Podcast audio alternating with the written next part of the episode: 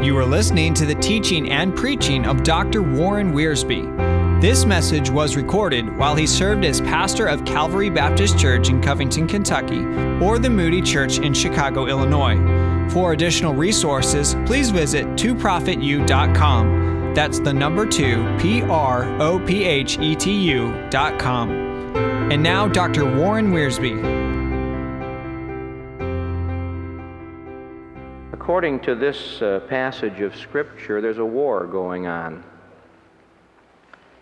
In fact, there are three wars going on in the world today, but they all go back to this one that Paul's writing about. People are at war with each other. We have uh, race against race, and we have um, clan against clan, nation against nation, class against class. People are at war with each other because, according to James chapter 4, they are at war with themselves. From whence come wars and fightings among you? asked James. Here's where they come from your members that are at war down inside. So people are at war with themselves, and therefore they are at war with each other. But the basic war is people are at war with God. And when people are at war with God, they're going to be at war with themselves and if they're at war with God and at war with themselves, they're going to be at war with each other. And so the only way really to bring peace into homes and cities and nations is for people to be at peace with God. Now, Paul does not tell us that God has declared war on the world. Fact of the matter is, he says just the opposite. He's saying here that God has declared peace on the world. And he sent out his ambassadors not to declare peace, not to declare war, but to declare peace and let people know that they can be reconciled to God. In the Roman Empire where Paul lived, there were two kinds of provinces.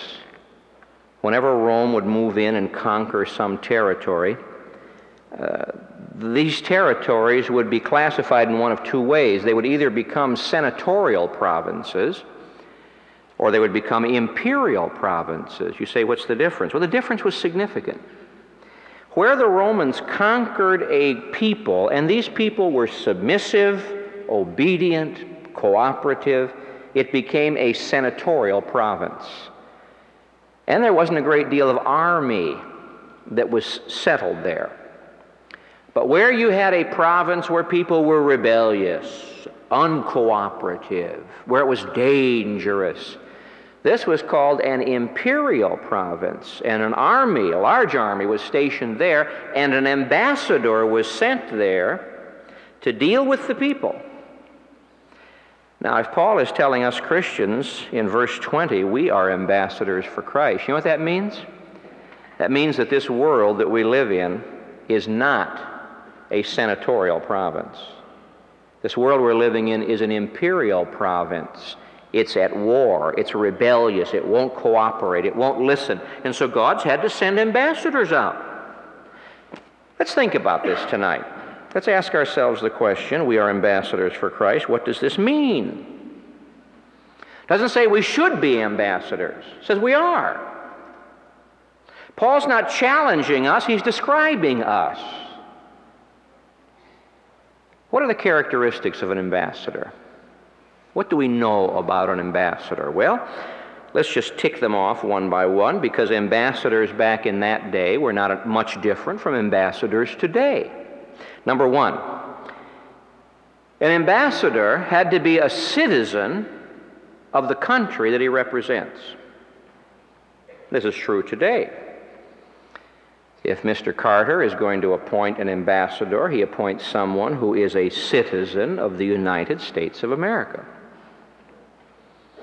Now, you and I, as ambassadors for Christ, have to be citizens of the country that we're representing. Now, what is the country we're representing? We're representing heaven. Here we are in this imperial province. People are rebellious against God. They've declared war against God. The carnal mind is enmity against God. Here we are as ambassadors and we're coming into this province and we're saying to people, heaven is interested in you. Oh. The God of heaven has sent us to you to tell you, be reconciled to God. He has been reconciled to you. If that were not the case, he'd have blown you right up. Through the death of Jesus Christ on the cross, God has been reconciled to this world. Judgment is suspended.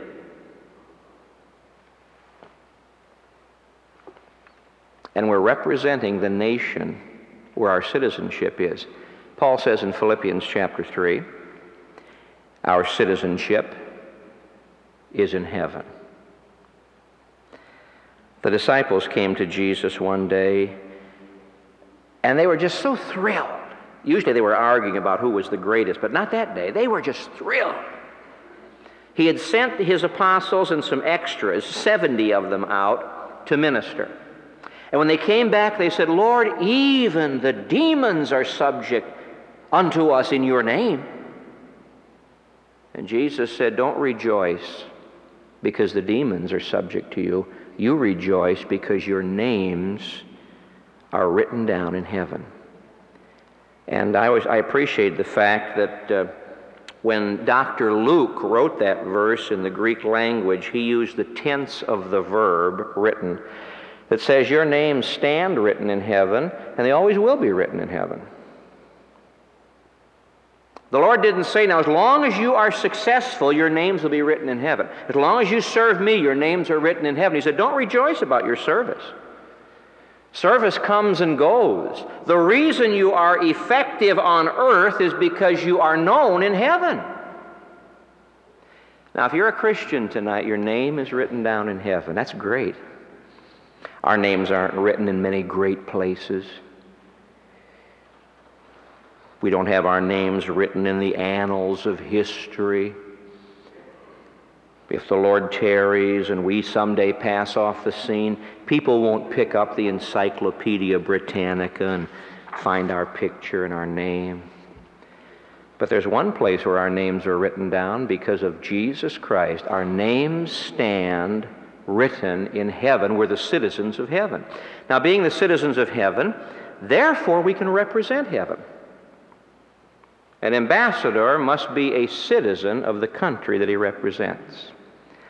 That's why it's an impossibility for us to be effective ambassadors if our citizenship is not in heaven. Oh, we can talk about Jesus, preach about Jesus, even in our own limited way, try to serve Jesus, but oh, when you get to know Him and your name is written in heaven, then you can be an ambassador. Now, a second characteristic comes to us. Not only must he be a citizen of the nation that he represents, but he has to be commissioned. Wouldn't it be silly for me to go down to um, Marshall Field and go into their leather goods department and say to the immaculately dressed clerk there, Sir, I want to purchase an ambassador's portfolio. Oh. Are you an ambassador? No, but I'm going to be one. Really? Yeah, I'm going to make myself one. Some years ago, there was a gentleman who used to go around the United States and around the world carrying a crown and a folding chair. Remember him? One day he set up his folding chair right on, uh, in the Capitol there, on the front stairs of the Capitol building, and he crowned himself King of the United States. A little squib in a paper about this alone. Nobody paid much attention to him. You can't go walking into the embassy and say, uh, Wiersbe here. Oh, yeah, who are you? Well, I'm the ambassador of the court of St. James. Really, where are your credentials? Have you been commissioned? Oh, I commissioned myself. Sorry. The ambassador has to be commissioned by the people that he represents. This is what our Lord says in uh, 2 Corinthians chapter 5, verse 19 that God has committed unto us the word of reconciliation. Verse 18, He has given to us the ministry of reconciliation. Reconciliation, bringing together again. Satan is in the business of dividing, Christians should be in the business of uniting. Sad to say, some of them are in the business of dividing. We are commissioned by the Lord Jesus Christ. Now, you'll keep a marker, please, in 2 Corinthians 5, because we're going back there again. And you'll turn with me to John chapter 17, that magnificent high priestly prayer of the Lord Jesus. If this coming year you want to meditate on something that will lift your heart heavenly, John 17 is the place to go. In John 17, our Lord prays an interesting prayer. Verse 15 I pray not that thou shouldst take them out of the world, but that thou shouldst keep them from the evil one. They are not of the world, even as I am not of the world. Sanctify them through thy truth. Thy word is truth. So the word of God keeps us clean in this present world. And for their sakes, I sanctify my, myself that they also might be sanctified through the truth. Now, I skipped verse 18 deliberately. Look at what it says. As thou hast sent me into the world, even so have I also sent them into the world. Every Christian has been commissioned by Jesus Christ to be an ambassador to a lost world. Now, he prayed that way and he spoke that way over in John chapter 20. In John chapter 20, when our Lord appeared in the upper room with the disciples, when the doors were shut, and he came in and he said to them in verse 19, Peace be unto you. He's the first ambassador of peace. And he showed them his hands and his side. That's the basis of our peace. Then were the disciples glad when they saw the Lord. Then said Jesus to them again, Peace be unto you. There is a peace with God, and there is the peace of God. As my Father hath sent me, even so send I you. And so you have to be commissioned by the ruler that you represent. Now, have we been commissioned yet? We have. Yes, we have. You know, there are many motives for being an ambassador. Some people might want to be an ambassador because of the prestige that's involved. Somebody might want to be an ambassador because he can work his way into the government and perhaps become president someday. There are many motives for evangelism. Why should we go out and witness? Well, there are lots of motives. Some people do it because um, they see the desperate plight of people and they say, I want to do something to help these people. It's like Paul when the man from Macedonia said, Come over and help us. Paul says, The love of Christ constraineth us. His love for Christ and Christ's love in him. He was constrained, he was compelled because he'd been commissioned by the Lord Jesus Christ. There's no reason for us to argue about it or debate it or try to excuse it if we are not representing Jesus Christ as we should in this world. It's because something's happened to our love. We can take all the courses in evangelism, we can fill our pockets with tracts, but if we don't have that kind of love that made Jesus Christ the first ambassador of peace, we're never going to get the job done. We are commissioned. You are commissioned. I am commissioned. There's no escaping that.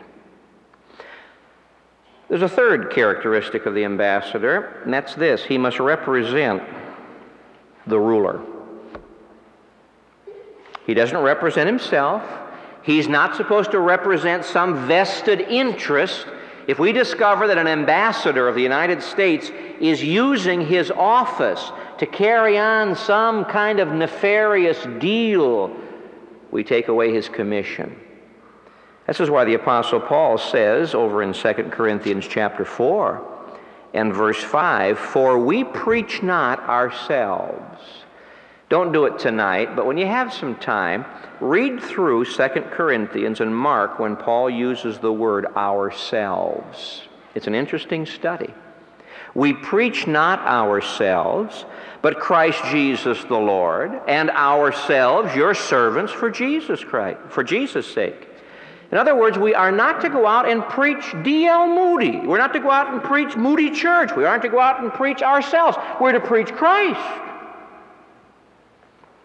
When an ambassador is sent to a foreign power, he represents the ruler who sends him. And the ruler says to him, Now here is the message that I want you to give. Here it is. And one of the saddest things in all of church history has been when men have refused to give the message that God has given. We have more different messages today. Someone says, I represent Jesus Christ. If you let me baptize you, you'll go to heaven. If anybody else but myself baptizes you, you'll never make it. Somebody else says, I represent Jesus Christ. If you come to this table or come to this church, we preach not ourselves. Paul said, If anybody preaches any other gospel than the one God gave to us, let him be accursed. That's strong language, and he repeats it. I say it again as I've said before. If anyone, even an angel from heaven, preach any other gospel than the gospel we've preached, let him be accursed. We must represent the ruler who sends us. This is one of the most, one, one of the most wonderful things in the Christian life. We don't have to manufacture anything. We don't have to get up in the morning and say, What can I say today? God has told us what to say. Christ died for our sins according to the Scriptures. He was buried. He arose again the third day according to the Scriptures. He was seen of witnesses. That's our message. Now, to win the hearing is something else.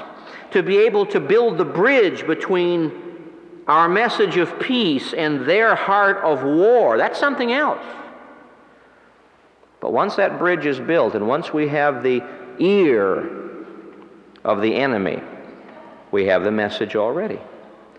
It's too bad when many Christians think they have to think up cute ways, clever ways, novel ways to tell people that they're sinners and that Jesus died for sinners and they can believe and be saved. We don't have to do that. We just simply represent the ruler.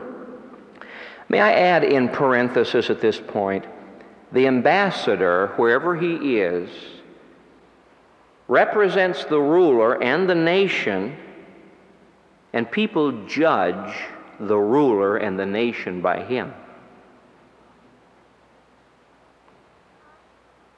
This is one of the sad things about uh, being a tourist in a foreign country. Some of you have had this experience. Uh, I always try not to look like a tourist. Really. I don't carry a camera, mainly because I can't take decent pictures. My wife takes the pictures. And I always try to look as though I own the place, as though I've been there all of my life. Because there's one thing that has really upset me in traveling in foreign places, it's, because, it's Americans who have acted like fools. I've told you about the time we were on the bus in London, and we went up in the second story of the bus so we could see the sights as we drove along. And we were, we were in the back, and in the front were six or eight American tourists, boisterously laughing, cursing, talking about gambling and drinking. And I said to my wife, Don't tell anybody you're from the States. I was embarrassed. Now, perhaps it's wrong for us to do this, but we do it. We judge a nation by the people that we see. We shouldn't do this, but we do. When the ambassador comes to court, when he presents his credentials, when he gives his message, the way he does it reflects upon his ruler and upon his nation. That's why he should always be dressed in the uniform of his nation. Now, if you want to know what your uniform is as a Christian, read Colossians chapter 3. But put off all these things anger, malice, lasciviousness, all these dirty things, and put on meekness and humbleness of mind and love. Can you imagine an American ambassador walking around London or Paris or any other capital city looking like a bum? Boy, Time magazine put that in the front cover. Man of the Year. Hobo News would feature it. We represent our ruler and we give his message and we seek to glorify him. Now, a fourth characteristic comes to us. It's this the ambassador has all of his needs provided. Now, if you're going to be an ambassador for the United States, it'd be good to be wealthy before you start because there are extra expenses that must break them. This is why so often wealthy industrialists become ambassadors because they've got the checkbook and the credit cards to do it with. But basically, the needs of the ambassador are met by the nation that he's representing. That includes protection. Technically, technically speaking, an American embassy on foreign soil is American soil. There is diplomatic immunity given to ambassadors in foreign countries, and we grant it to them here. Now, if we discover they're involved in some kind of a spy ring or something, we just ask them to leave. That happened just a day or two ago to one of the uh, United Nations personnel. But we have the provision and the protection of the God that we represent. I was just recently reading a book on discipleship evangelism. I enjoyed reading it. And once again, it reminded me of something that I've known and you've known. We don't like to admit it. In one of the chapters, the fellow says this, and Mr. Kennedy makes the same statement in his uh, Evangelism Explosion material. Most Christians do not witness because of fear.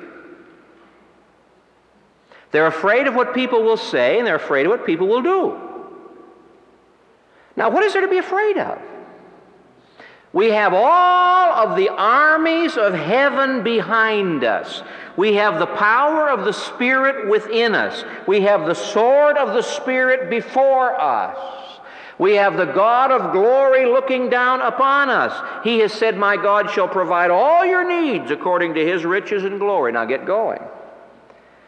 What's there to be afraid of? Well, we're afraid of our reputation, but that's not why we're there. None of us has been commissioned to be an ambassador to build our reputation. Jesus gave up his reputation for us. He was made of no reputation.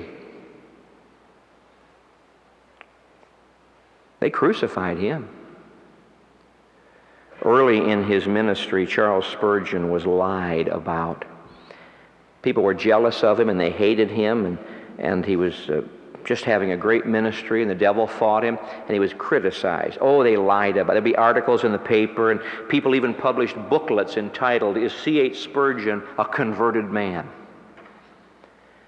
And it almost broke Mr. Spurgeon. His wife had a plaque made from the Beatitudes Blessed are ye when men revile you and persecute you and say all manner of evil against you falsely for my sake. Rejoice and be exceeding glad for great is your reward in heaven. And she had that put into his room. So when he woke up in the morning, it's the first thing he saw. But one day he read an account that just dragged him into the mud and back again. And he went and fell on his face and said, Oh Lord, why should this happen? And God said, Why shouldn't it happen? If they've criticized the master, they'll criticize the servant. If they have vilified him, they'll do the same. If they've crucified him, they'll crucify you. And Spurgeon said, Lord, I have given you my body, I've given you my life. Right now, I'm going to give you my reputation. And if you want to take my reputation and my name and allow this to happen to it, and it glorifies Jesus Christ, here it is. You and I aren't sent out as ambassadors to build our reputation. We're sent out as ambassadors to stand and give the message God's given to us, whether people like it or not. And all of our needs will be provided, and God will protect us. Quickly, there's a fifth characteristic of the ambassador he must keep in touch with headquarters. Now, this was a difficult thing years ago when you read about the early days when Benjamin Franklin was sent over to Paris to do some negotiating. It took months to get across the ocean. My, now you can get in a Concorde in New York and you're over there in what, three hours? And you can pick up a telephone or push a button, and within a few seconds you're in contact. The ambassador has to keep contact with headquarters because he's not there on his own. He is there as a representative. And an issue comes up, and he just can't make a snap decision. And so he has to pick up the phone and dial headquarters and say, now what's our position on this? What's our position on that? You and I, as ambassadors, have got to keep in touch with headquarters. Since you then are risen with Christ, seek those things which are above, where Christ sitteth at the right hand of God. Set your attention, your affection on things above and not on things on the earth. Now, Paul's not saying ignore the things on earth. We are on earth. We can't ignore them. What he's saying is you govern things on earth according to heaven. Keep in touch with headquarters. How many times we as ambassadors, we go ahead and make snap decisions, what to do, where to go, how to spend our money, never consult headquarters. Never see what the rule book says, never pick up the phone, dial heaven, talk to the Lord about it, get our instructions from headquarters. If the ambassador is going to be effective, he's got to keep in touch with headquarters. And if he isn't in touch with headquarters, more and more he's going to get off of what headquarters wants him to do. This is how Christians get out of the will of God. No time to pray, no time for the Word. The most beautiful thing you and I can do is each morning get alone with God, open the Word, and say, Lord, here comes your ambassador. I'm going out where they are after me. Jesus said, I'm sending you out as sheep in the midst of wolves. So here we are, ambassadors of peace. We have peace in our hearts, they have war in their heart. We go forth with truth, they have lies. We have love, they have hatred. Oh God, you've got to prepare me. We get in touch with headquarters, and God gives us all that we need for that day to get started and to go out and to represent Him. Which leads me to our sixth characteristic of an ambassador. One day he has to give an account of what he's done. He's called home, he stands before the president or the secretary of state, and he says, Well, here are the books. Here they are. Here's how the money was spent, and here's what we did, and here's the documents. Here we are. Now, the issue is not his citizenship. They don't call him in to see if he's a citizen. That's all settled. We don't stand before the judgment seat of Christ to determine whether or not we're going to heaven. That's settled. If it were not settled, you wouldn't be an ambassador. An ambassador must be a citizen of the country he represents. For we must all appear before the judgment seat of Christ, says verse 10. 2 Corinthians 5. That word appear doesn't mean show up, it means be revealed. It's a frightening word. For we must all be revealed before the judgment seat of Christ, be exposed. The records are open. Now, not our sins. I've heard some men preach about the judgment seat of Christ as though it's some sort of an evangelical purgatory. He's not talking about our sins. There is therefore now no condemnation to them that are in Christ Jesus. He is talking about our ministry, our witness, our lives. And the books are going to be opened. And we're going to be exposed as we really are. Today we masquerade quite a bit. We can cover things up with our singing and our speaking. But on that day, when we stand before the Lord, it's going to be exposure. God's going to see us and God's going to show us. We must all appear before the judgment seat of Christ that everyone may receive. That word receive means carry away. Carry away as you carry away wages. It's talking about a reward. Everyone may receive the things done in his body. According to that he hath done, whether it be good or bad. The word bad here doesn't mean evil, it means worthless, good for nothing. God is going to open the books. Jesus Christ is going to examine our works, and He's going to say, This is worthless, this is going to last. Oh, how many people there are who just waste their life, waste time, waste opportunity, waste strength. It's not that they go around doing evil things. They aren't guilty of burning down buildings and, and things like that. It's just, just useless, just worthless. And the ambassador has to give an account of, of his ministry. Now, the purpose of our ministry is reconciliation. We aren't out to get people to join Moody Church. We aren't out to get people to think we're the greatest people in the world. We're out to get people reconciled to God. We have marvelous news to give them. We have good news to share that God's not angry with you. God loves you, and God has sent His Son to die for you, and He is reconciled to you. Now you be reconciled to God. You turn from your sin. You trust His Son, and they'll be at one. That's our ministry. To hear some people and to read some literature, you'd wonder if people know what their ministry is. Our ministry is to tell people that Jesus Christ is God's bridge and you can be reconciled to God. And we're going to be examined on that basis at the judgment seat of Christ. And I have a suspicion, yea, more than a suspicion, I have a conviction that when I stand before the judgment seat of Christ, many things that today seem very important to me won't be very important. Some of the difficulties I've endured that I've said, oh God, why? I won't even think about them. I wonder if I won't be saying to myself, if only I could preach that sermon again. Oh, if only I could speak to that soul again. The ambassador is called to give an account, and someday we're going to give an account. Now, I want to add one final characteristic of an ambassador. This is generally speaking in history. Now, don't, you could probably find an exception. But generally speaking, in history, before war is declared, the ambassadors are called home.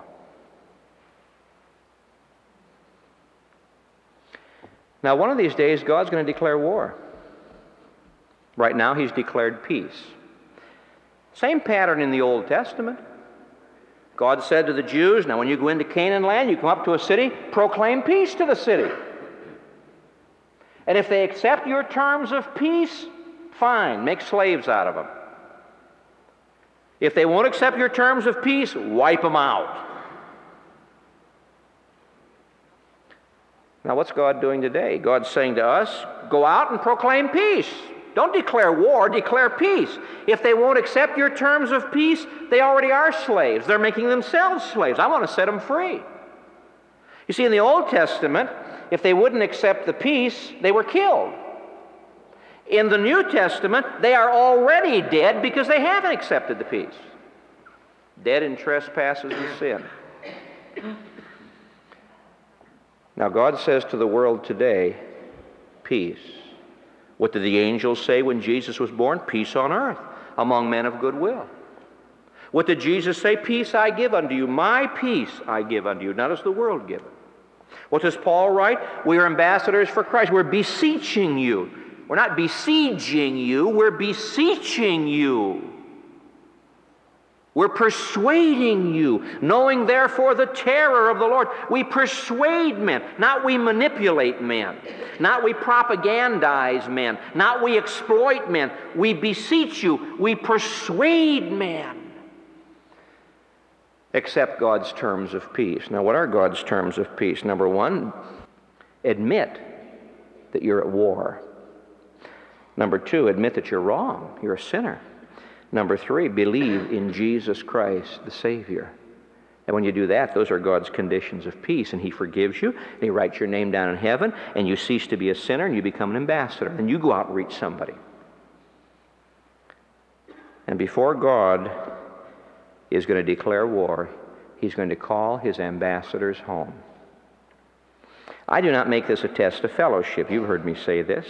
I would never consign a man to some lower level of Christian living if he disagreed with me on this, but I believe that the Bible teaches that God's ambassadors are going to be called home before war is declared in this world. Now, when we're gone, and that's going to happen in a moment, in the twinkling of an eye, when we're gone, then God is free to declare war. And he will. And he will. Now, if you're one of our Lord's ambassadors, let me close by giving you a very practical suggestion. It's this. I'll suggest it by illustrating it. When I began my ministry more than a quarter of a century ago, I didn't like to go visiting. I was happy to study and preach in the pulpit, but when it came to knocking on doors or talking to people personally, I was timid. I was fearful. I was embarrassed. And then one day I heard a preacher say, You are an ambassador. Nobody's ever embarrassed to be an ambassador.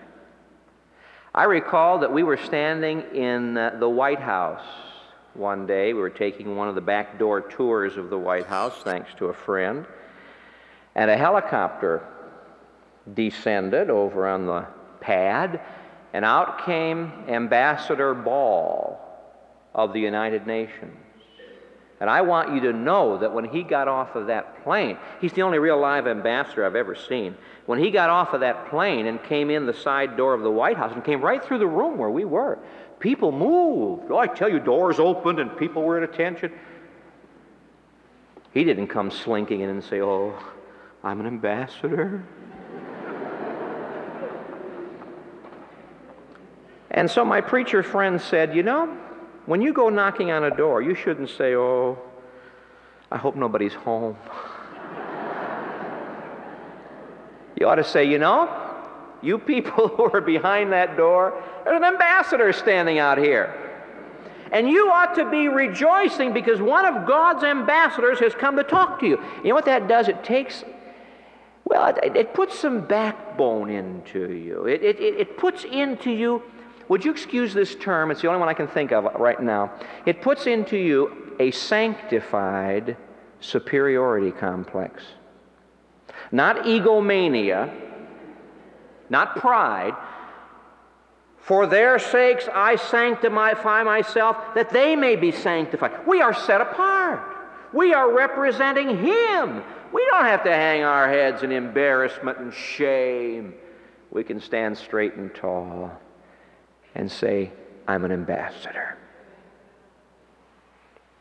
So if you're one of our Lord's children and your name's written down in heaven, Right after your name up in heaven, it says ambassador.